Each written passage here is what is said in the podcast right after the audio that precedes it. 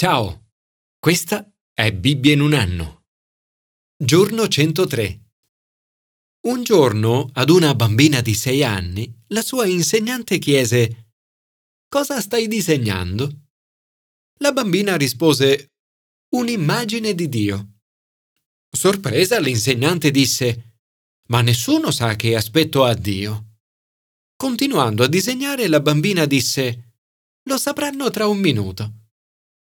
Questa percezione di com'è Dio è uno dei punti di forza di Bibbia in un anno.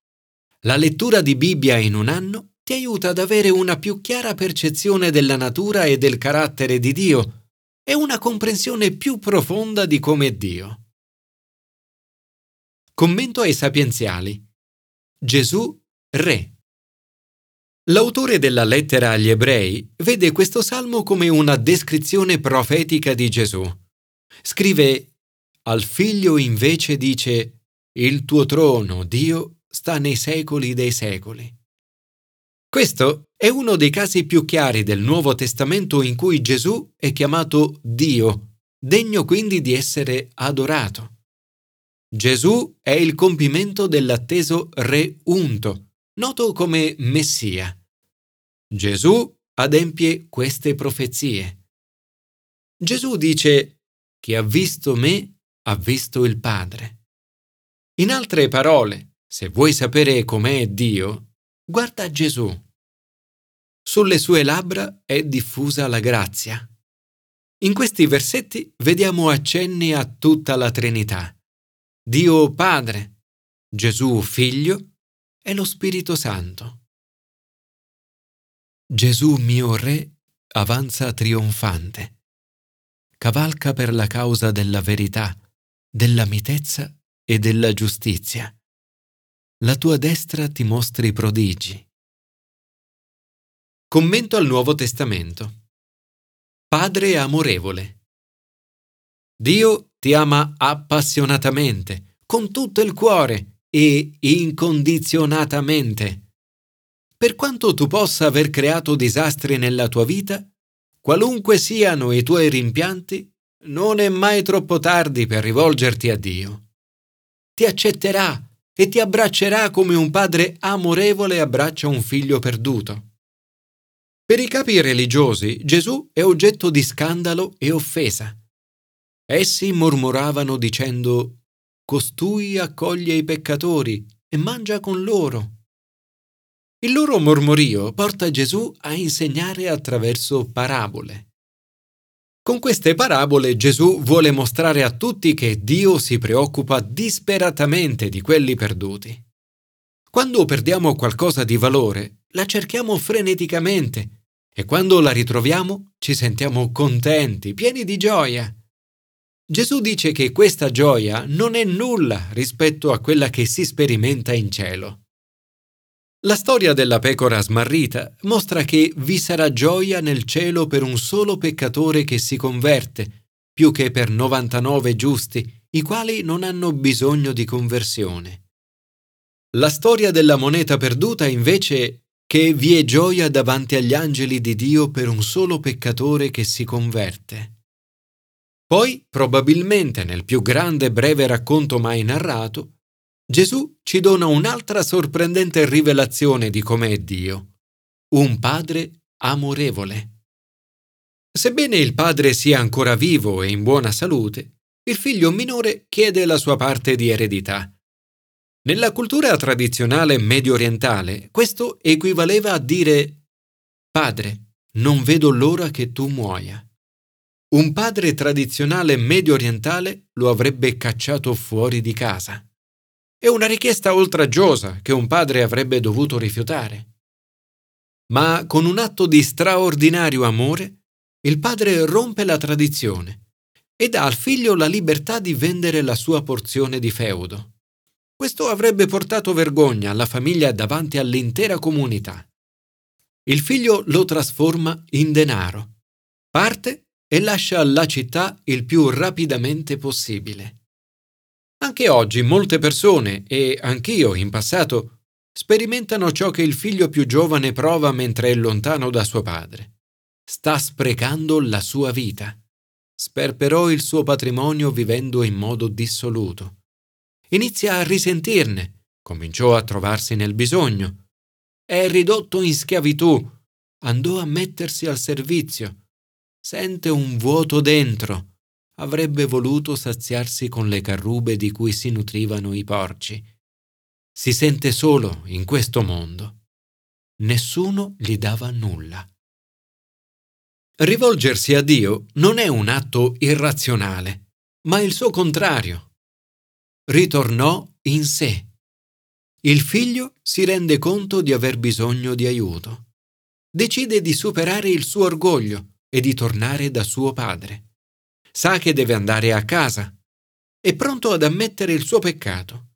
Ha intenzione di dire a suo padre Ho peccato verso il cielo e davanti a te non sono più degno di essere chiamato tuo figlio. Trattami come uno dei tuoi salariati. Deve fare un passo di fede. Si alzò e tornò da suo padre. Non sa cosa sarebbe successo. Al tempo di Gesù, un ragazzo ebreo che aveva sprecato l'eredità di famiglia in mezzo ai gentili poteva essere punito dalla sua comunità. La comunità avrebbe potuto girare completamente le spalle a questo figlio ribelle. L'amore di Dio è straordinario e va al di là di qualsiasi cosa tu possa mai aspettarti o immaginare. Al posto di una punizione meritata, riceviamo perdono e amore. Mentre il ragazzo è ancora molto lontano, suo padre lo vede. Sembra che lo stesse aspettando e non lo avesse mai dimenticato. Gli corse incontro, gli si gettò al collo e lo baciò. Il significato del testo originale è lo baciò ancora e ancora. È così che Dio ti accoglie.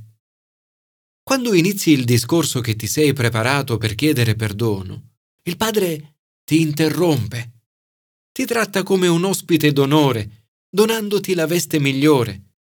Ti dà un segno di fiducia, mettendoti al dito l'anello della famiglia.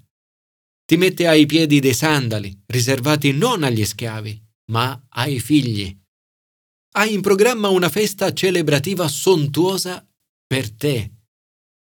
Qui troviamo un'immagine di come è Dio e di quanto ci ama. E ancora una volta vediamo che il regno dei cieli è come una festa, esattamente l'opposto di ciò che molte persone pensano. Quando le persone pensano a Dio, non lo associano alla musica e alle danze, ai banchetti e alle celebrazioni. L'amore di Dio si estende anche al figlio maggiore, il quale però si indignò, riluttante per il perdono e l'accoglienza data al fratello. È bello immaginare qui il padre che lo abbraccia e dice Figlio, tu sei sempre con me e tutto ciò che è mio è tuo. Ma bisognava far festa e rallegrarsi, perché questo tuo fratello era morto ed è tornato in vita, era perduto ed è stato ritrovato. La storia raccontata ai leader religiosi si conclude con un finale sospeso come risponderà il figlio maggiore all'amore del padre? Padre, grazie perché ci ami così tanto e quando sbagliamo non ci rifiuti. Nel momento in cui ci pentiamo e torniamo da te, ci accogli e dici mangiamo e facciamo festa. Commento all'Antico Testamento. Giudice Santo. La lente di Gesù è fondamentale per leggere e comprendere l'Antico Testamento. Non possiamo prendere le leggi dell'Antico Testamento e applicarle direttamente alla nostra società di oggi. Come non possiamo prendere il concetto di guerra santa e trasformarlo in una crociata. Quello che in tutta la Bibbia vediamo è che Dio è un Dio santo e di giustizia. Alcuni dei principi del sistema legale dell'antico Israele erano specifici per quell'epoca, altri erano più universali e sono applicabili anche oggi. L'omicidio volontario, ad esempio, era un crimine più grave dell'omicidio colposo.